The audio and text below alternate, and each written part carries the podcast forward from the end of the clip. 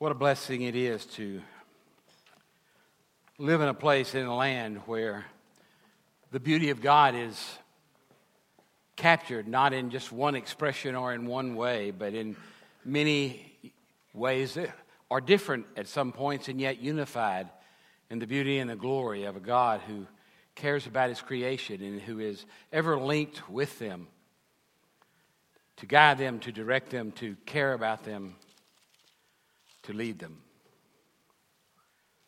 So today, you know, this will be my last chance to preach in January, so I got to make the most of it, right? Because missions is taking front and center stage the next two weeks. So I have a question for you.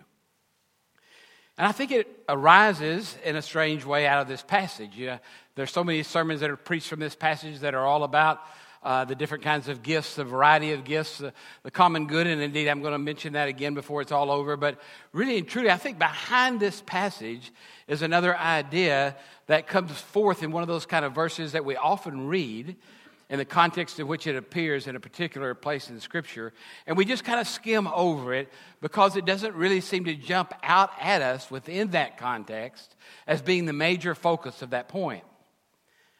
I find a lot of uh, my inspiration from Scripture that way. I guess because I've been doing this a long time now, and the regular, the normally spoken things sometimes just aren't the things that I notice. Looking at this Scripture, I particularly hone in on verse 2. First of all, though, let's don't forget, yeah, now concerning spiritual gifts, brethren, now concerning, every time Paul says those words in Scripture, he's referring back to some interchange with the church that he's dealing with at this particular time. And this, on this occasion, it has to do with spiritual gifts. I do not want you to be unaware. You know, it hasn't been that terribly long ago when I preached about the subject of spiritual gifts and promised that we would be doing a class on that this coming spring, and indeed we will. It'll probably be somewhere around the middle of February when we kick in that first group to meet. But it's that second verse that just has caused me to take a step back. You know that when you were pagans, that means those who do not believe in Jesus as a Christ, you were led astray to the mute idols. You were led astray to the mute idols, idols of stone and wood for them, idols that were supposed to be gods in themselves. And yet these idols could never speak, not with the voice of God, because they were, after all, only stone and wood, right? And then he says this little crazy phrase after that however you were led. You were led astray, however you were led. And you know, that one of the realities of life is this very thing that each of us are led astray to worship, in a sense, without ever calling it that, idols, that is particular to who we are. Some things that are very enticing to a group of us who are gathered here this morning, if we could group us all in similar characteristics, would not in any way entice someone else. I have never been enticed by alcohol, so I never drink. Yay for me. I mean, if you're not enticed by something, your refusal of it in the name of spiritual uh, maturity is kind of a joke, right? Well, I've been, never been led to alcohol for a simple reason it smells bad. And I never could get past the smell. It never made sense to me to drink what smelled bad. And you say, it's not the sermon, don't worry. It's just an aside. so that never became my idol. I was never particularly led astray by the smell of English peas. I don't know why people eat any of them. And have you noticed that they sometimes just throw them in for color and food? And at least that way I can't taste them, but I just don't like the taste of English peas. Now, the smell and the sight of hot apple pie with ice cream melting down the sides. Listen, I am enticed by that. I am more than enticed, than enticed by that. I am often unable, no, really unwilling to say no. Because I know the odds are that apple pie is not going to kill me. Now, my wife is thinking, yeah, but the way you eat it and the quantity you eat it might eventually, yes, but that piece won't. piece by piece and hunk by hunk, yes, it's dangerous. But the other night I stopped after a perfectly good meal. Sat, we and Sally and I were, had eaten dinner together. We were in opposite cars for different reasons, and she got home wondering where I was. And we were right around the corner from Baskin something they make cold, wet, sweet stuff. And it's way overpriced, and I know that. But I went in, and there's two little cartons came out with me. And so I would say, You're, you're going downhill. But so far, I have not opened either of those two cartons. Did I take anything else home from that store? That's another sermon. But they're there just waiting for that moment when I need just what they offer. And it's really not my fault. It has to do with what they advertise on commercial. And I'm sure my mother's at fault somehow, although we we've rarely had ice cream, but that's another story. You see where I'm going with this? All of you who are led astray, according to what leads you astray. It's not the fact that you get there by your own way that's important, it's the fact that you end up astray. The Satan rarely tempts us with what he knows we can say no to. Satan tempts us with things that seem on the outside to be good and acceptable, but behind the scenes, they're not. They're bad for us. And he knows that. So today, I want to talk about what is tempting our society today and our world, and especially our young adults and our children and our youth. I want to talk about what has allured them to places that are bad for them. And I'm going to get a lot of resistance. So, for all of you who are young today and not on vacation, I'm sorry you're here this morning, sort of. Uh, and you're going to think I'm looking at this all wrong, and that's okay. You are young and free, just like the children, and you're free to make bad choices. I'm only here to point them out for you.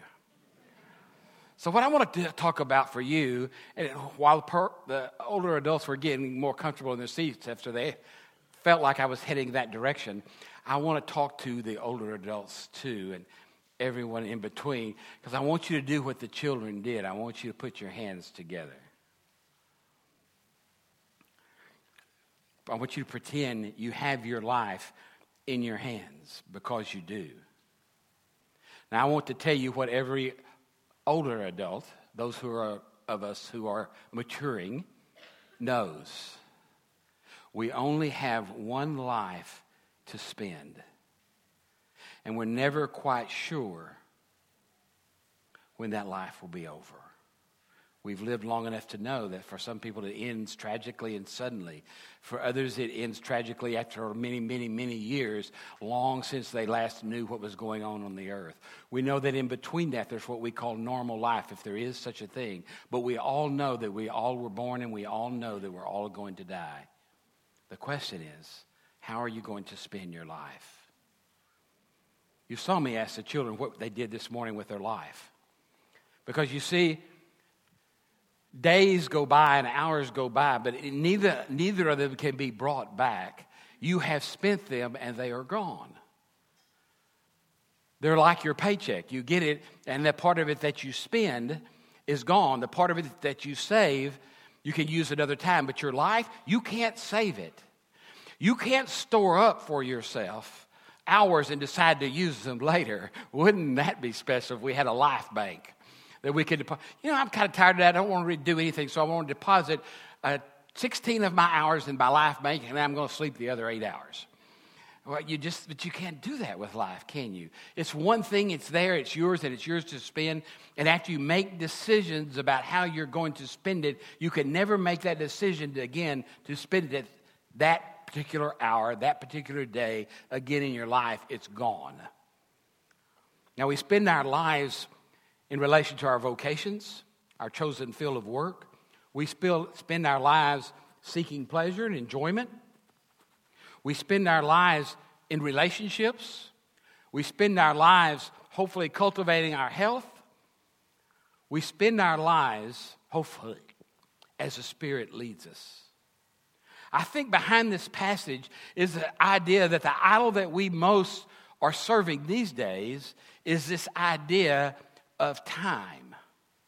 This idea that we worship time that we have and we worship the privilege of spending it any way we want to, sometimes to excess. And in the thrill and excitement of using our life, we sometimes forget that we're dwindling a lot of it away. A common chide I get from people is when they ask me about something, they're looking at me very purposeful, and I am looking at them with a kind of a glazed look over my face. They then say those dreaded words that I hate to hear because some people are slow to learn. Those words are this You haven't read my email, have you? you you're not on Facebook? What? You didn't know? No, I'm not on Facebook. And no, I'm not going to be on Facebook. And you say, why?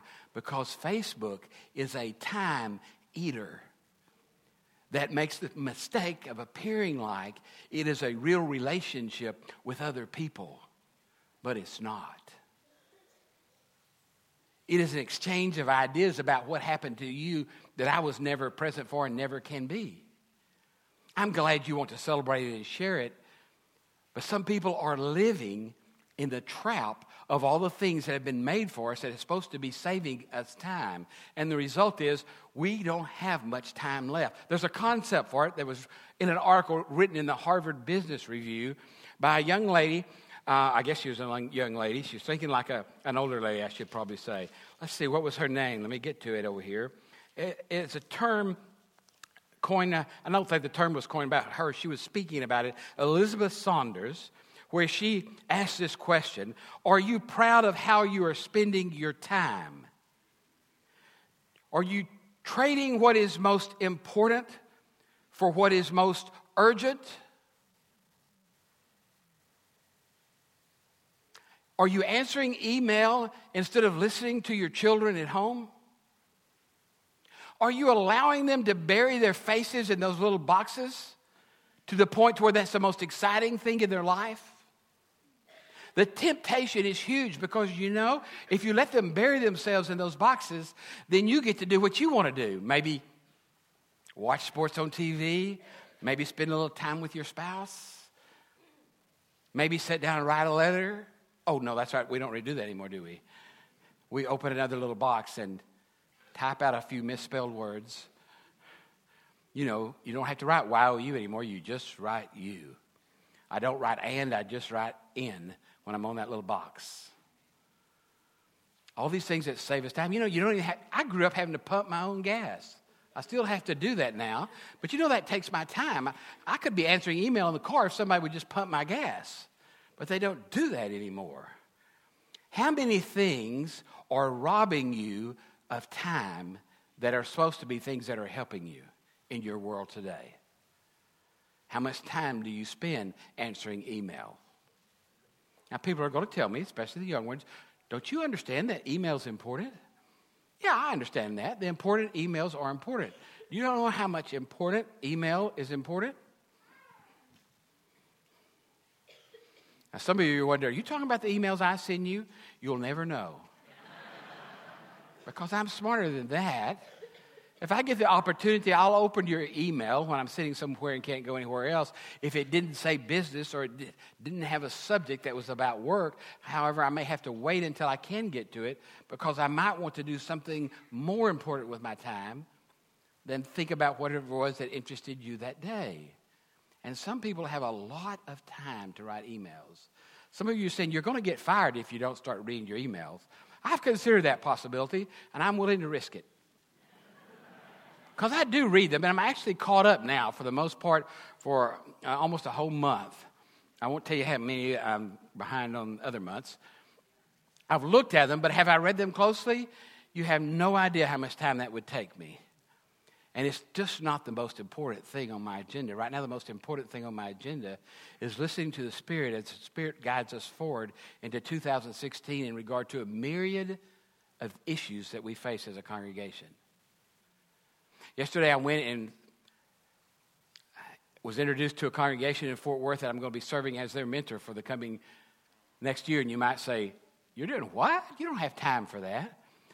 I went in and sat to a perfectly group of lovely people in a congregation that averages 190 in worship, has about 450 members. And their whole board, about 35 of them, were sitting around in a room for their for in, beginning of the year training. There was one high school girl. Were three or four people who were maybe 40 ish, 50 ish. There's a nursery that they never use because there are no babies or young children in their church. And they are about a mile from Highway 121, the tollway that runs right through Hurst. And I went and asked myself, as I was sitting there looking at that room, they said, We want to grow, we want to attract young people. And he said, Say something to them, Doug, and introduce yourself and what you're here to do. And I said, Well, I'm here to help you do the things you really don't want to do. And they looked at me like, Oh no, he's saying the same thing our pastor's saying. yeah. The church of today has got to learn to do things in ways they don't always want to do them if they want to reach the generations that are saying no to the church. And one of the things that's key to all of that is this very passage. Because you see, what people are searching for is are spiritual people who will speak to them about things of the Spirit and live out what they're saying. They don't care too much about theology. They don't care too much about the name on your church door. What they care about is when you tell them that you that God Jesus called us to love others and that you love everybody. They want to see if your actions match up to your words at work, at school, in your neighborhood meetings, when you go to church. When we sing, God, you are so wonderful, do we mean it? Or is it just words we say? Is it a religious ritual that does not affect the way we behave? Are our actions parallel to who we say we are? They're guessing a lot of times, and they're guessing that the answer to that is no because they have two or three bad examples of Christians misbehaving. Well, wonderful. You know, I've got hundreds of examples of Christians who are behaving well. But it's the ones where we slip that they remember, right? That's the ones that calls them, makes them call the church hypocrites. There's only one way to avoid being a hypocrite, by the way, and it has to do with this chapter. We must receive from the Spirit the gifts of the Spirit, and then we must live with the gifts of the Spirit operating in between us in relationships that we have the opportunity to make and to form at every moment of our life. All the work we do as a church can't happen simply when we come together on Sundays or Wednesday nights. That's us. We're mostly the called out ones, the saved ones. That's good. But what are you doing and how are you spending the rest of your life that are all those other hours? You say, Well, preacher, I'm going to work. I know. And not many people, most people, are not as fortunate as I am. I get to live out my vocation and my calling and my spiritual life and get paid for it. You say, Well, wouldn't that be a good deal? Well, yeah, it is uh, most of the time. Some of the time that's a challenge, however, but it is a possibility. There are many people who have vocations and jobs that feed them, that allow them to do things they like to do, that also nurtures their spirit and allows them to pass on what they've received from God to others, just like the song says. I want to stay close to you. It's really that simple. I want to stay close to you. The words on that second song were priceless in the beginning. God has given us a gift, and we get to spend it. And the preacher can't tell you how to spend it. We can preach about it, but in the end, you have to choose how you're going to spend your day. You're going to spend your day propped up on the couch because you need rest, then you should prop up. Or if you don't have to have that much rest and a grandchild is close by, maybe not your grandchild, child, but a next door child who's throwing the ball against the wall with no one to play catch with because they're a single parent, then if you're able to get up off that couch and you have some energy left, how are you going to spend it? How are you going to show you love that little child? I don't care if you know their parents. You don't have to know the parents if the child's a certain age. And I know otherwise they'll run off and say, stranger danger, stranger danger. I know we've taught them well. Don't be a stranger, be wise. Be wise. Use the gift of wisdom that God has given you and use who you are and the spiritual gifts you've been given to reach out to people and flesh to flesh make contact that builds relationships that makes you believable. Anybody can tap on Facebook that I'm a Christian. Big deal. I want to see it in the flesh. I want to see it lived out. And I'm a believer. Think what non believers believe about us. They believe the movies, for goodness sakes. They believe we're caricatures of people. They believe we think we're better than everybody else. I'm quite clear I'm not better than most other folks. You know, I tell my wife all the time I'm smarter than she is, but that's a different subject. Different sermon. We'll look at that on Mother's Day, maybe. I know, maybe Father's Day, right? Okay, yes. The reality is, though, these gifts of the Spirit that God has given us are ours to use, and we get the opportunity to spend them. But if our life is always concerned with the money we make and how we can make more, or with a project that's all about us and not someone else, then it's going to be hard to convince anybody else that we really love others as much as we love ourselves, right? You say, is that a rhetorical question? not in your hearts, I hope. You see, the difference is when God calls us and gifts us with spiritual gifts, He usually makes available to us the opportunity to use them if we are aware of what those gifts are and if we're listening to God in prayer and talking to God often enough to hear God lead us. Because life is so precious. We usually find ways to combine a number of things, like I combine pleasure and I combine rest and relaxation by playing golf. Sometimes that means I have to get out of the cart and not listen to the people who are talking to me because I'm trying to relax. Sometimes it means I'm so absorbed I don't have to do anything but just soak it all in. My health coach keeps calling me and saying, How are we doing on our goals? And I said, Oh, we're consistent. I'm about where I was last three months ago when you called me. And she said Friday uh, or Thursday in her most annoying voice, she said, Well, why aren't you exercising? And I said, Because I like to sleep. And she said, Well, why don't you go to bed earlier? And I said, Because I work late and I'm too wound up to sleep. And she says, Well, why don't you do something so that you can get some exercise no matter how small it is? And I said, We have this conversation regularly. Don't you know I'm a hardworking pastor? You're talking to pastors all the time. She was relentless. I really wanted her to hang up. I almost did. But I made myself listen. And she says, You surely can carve out some minutes to get started, and then you can build on it with more days or longer time. I said, It sounds so sensible. And I said, You're right. And it all boils down to simply one thing, doesn't it? It just, I'm making other choices, poor though they may be in regard to my health. I usually convince myself that the idols I'm following, oh, I mean, the things I'm doing are really important. So important that they're more important than my health, which they're not. And the difference is when our spirit and our calling join together, it changes our lives. Here's a few current examples from your midst. Today you have a handout Hope Women's Center. Karen Bruce is sold out to ministering to young women and sharing the gifts that the Spirit has given her to convince them to make good choices when they have an unplanned pregnancy and are considering abortion. Now, she, like me, is fortunate that that calling and her passion became a vocation. They actually pay her to do that now. I don't know why they do. She'd do it for free. I considered calling them, but then I thought she might call the SPRC. So I didn't do that. She would do it because she is sold out on this thing about abortion.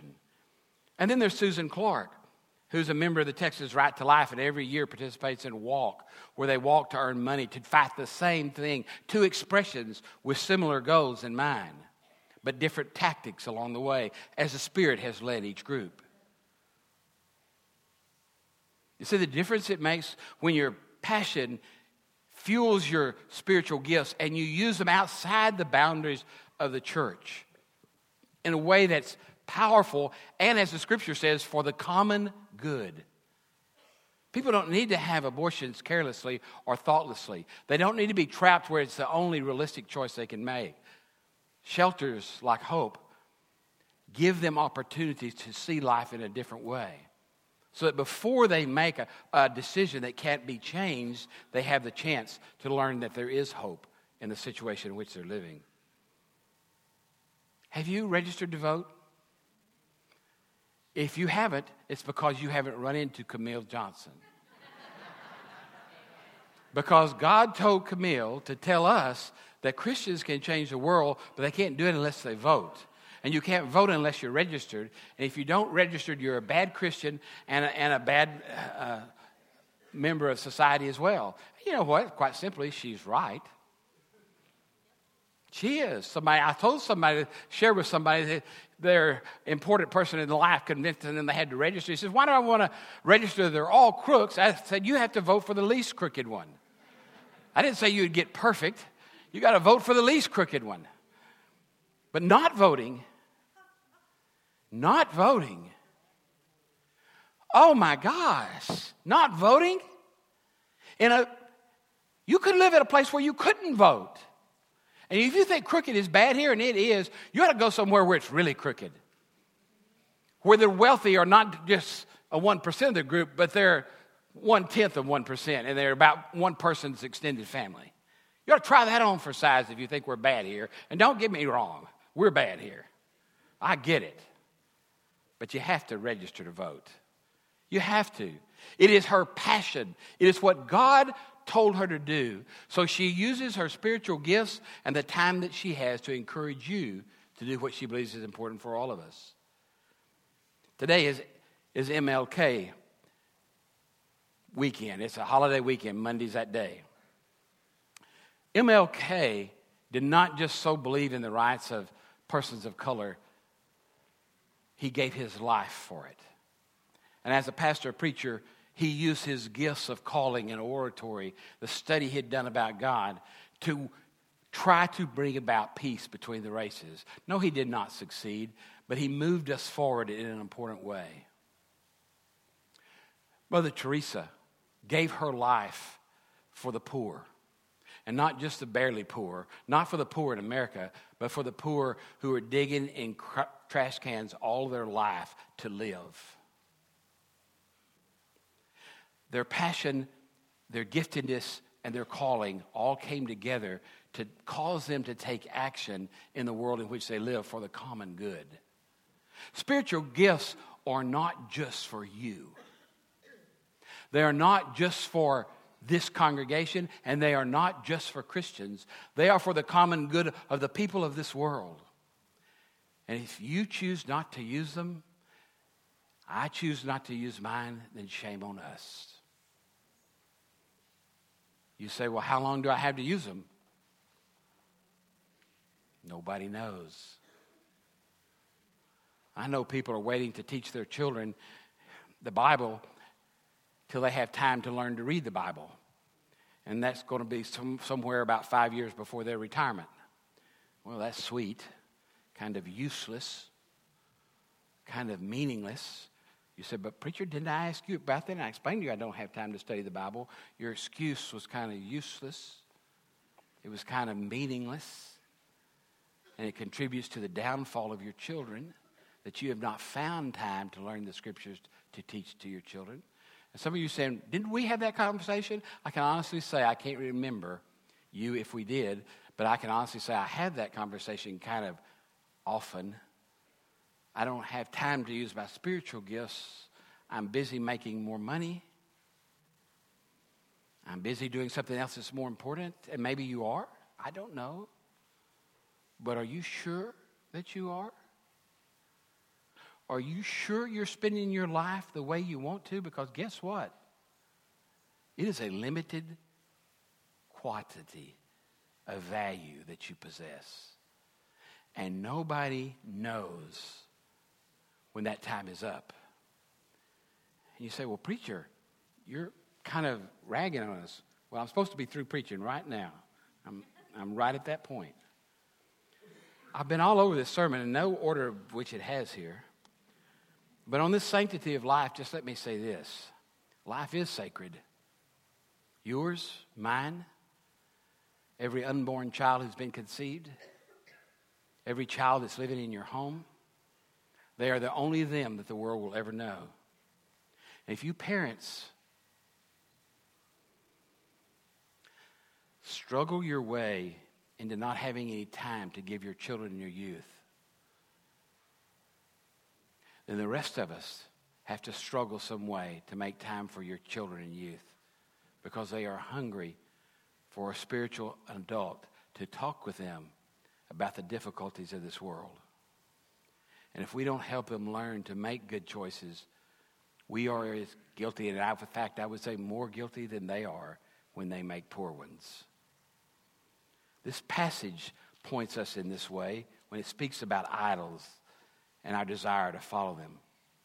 Somebody came up to me this past week and said, Are you going to say anything Sunday about your call to us to be at prayer? And this person said, Because I just want to share with you that you know it's really working for me. I'm really doing. She said, I, I set in my phone an alarm to go off every day to remind me to pray the Lord's Prayer and to, and to pray through it. And she says, You know, all of life is taking on a larger, more sacred meaning for me just from this one little exercise every day. Now, I could be tacky, couldn't I? I could say, how many of you want to take hold of this card to remind you? Some of you are reminded by cards. We're trying to wipe away your excuses. Here it is to help you search your heart and your mind for yourself and for your calling and for the direction of this church and for others around you who are yearning for a Christian who is genuinely living out a spirit led life, to lovingly confide in them in a way that they can hear it the wondrous message that God loves them in Jesus Christ. If you're not making any time to do that, you could set your alarm, and I could ask how many of you. I'd already set my alarm like she had, but I, I feel so much smarter since she did it too now. That makes two of us have set our alarm every day at 11.30. Actually, I set it at 12.30, and I, I set an hour alarm to go off before it. So that gives me two shots to hear the alarm go off and to pay attention. It's at the top of my little calendar every day on my phone. I can't miss it. I may have to delay it, or I may have to wait, or I may have to say it silently while I'm with someone else but it's there. Because you see, the search is on. And the future of this church is at stake. I don't want to be a part of the cause of what I went to see yesterday in another congregation. I am so challenged by their situation, and I've seen it so many times before. Loving, well meaning people who never made the time to search for the ways that they could reach people who think differently than they do because it would cause them to be a little uncomfortable with the world they'd created for themselves. Change is hard. I know it's hard. But if we don't change the way we act as Christians, the number of people who call Jesus Lord and Savior is going to continue to dwindle. And the greater population is going to consider the church irrelevant. It won't mean that Christianity will fade away. It will not. It will be replaced. Uh, not Christianity replaced, but the, the expression of the church as we know it will be replaced if we don't respond. We have to be ready to spend our money not on ourselves, but on ways that will call others and make known to others the ways of God. It's a journey. Some of you are going to be planning ways in which all of us can do it together. You're going to be hearing from me in the next week or so, asking if you're willing to undertake the next 18 months as a church to work on that project. I may even choose to enlarge the committee we're working with. I don't know. I haven't decided yet. But that committee of 20 to 25 plus the staff is going to have many different task forces. It's going to be calling others to come. You know what I would like? I would like to call people and ask them to serve, and I'd like to hear them say one of two things. I'd like for them to say, Pastor, I've been searching my heart and for what God is calling me to do, and I have a sense of it, and I was hoping you would call me. What is it you have me to do? Because I have a mind and a sense of what the Spirit is urging me to do. Boy, can we have a conversation then. Or I'd like for them to say, Pastor, you called and asked me to do this, and you know what? That's not what God's been telling me. I will shout just as loud when they say, I've been searching my heart, and that's not where God is calling me. Now, yes, I'm going to say, then where is God calling you? Where is the search working in your life? Tell me about it. Maybe it's starting something at work. Maybe it's doing something in your neighborhood. Maybe it's doing something entirely that has nothing to do with the organized church. I hope so, in many cases. Because that's where the church has got to go. We're about to leave those doors and go where God is calling us. If we are ready, spirit equipped, and aware of what God has already given us, if we're sensitive and searching for God's call, God's people will come to us who are not yet followers of Christ. I believe that with all my heart. I believe that is the most simple answer and the continuous answer. But you know what it requires us to do? It requires us to change our ways of living, our pattern of life, because we get ingrown. We hang out with each other. We go to places where other Christians go, and we don't often go where Christians aren't. When's the last time, without a grandchild involved, you went to a little league game or sport? You know where you watch them rolling uncontrollably? You watch them running into things and into each other. They don't know the rules, they don't know where they're going, but you see parents there all the time, and many of them are never darkening the door of the church. What impact would it have on them if somebody just volunteered to coach in their little league, just like they had for their own children when they were young? What impact would it have on them if they were to see you there, just like they are, sweating in the hot sun or shivering in the cold because you're supporting your neighborhood soccer team? or whoever it is you want to go and support. What would it mean if you met somebody there you could invite to church or to a dessert function at your house where you're inviting several people just to get together? And then they'll say, uh oh, what do you want to talk about? You going to tell us about Jesus? Not the first time. We won't tell them that. Probably not the second or the third time. But if they just come and you make a friend with them, pretty soon they're going to want to know why you are the way you are. And if they don't, you need to make an appointment with one of your pastors because they're not seeing any difference in you than in themselves. I really need to quit, and you really need to go home. This is about, could be 10 sermons pretty easily. I think you've gotten the point. Are you proud of how you're spending your time?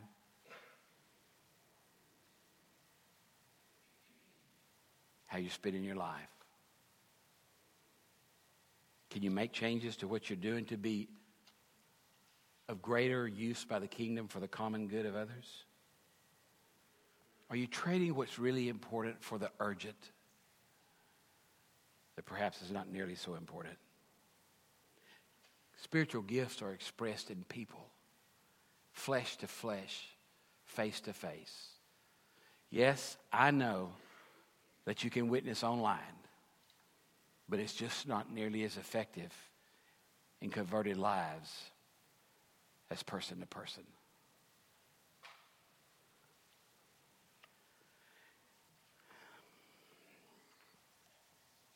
Let us continue our search. God is speaking, and the world is waiting.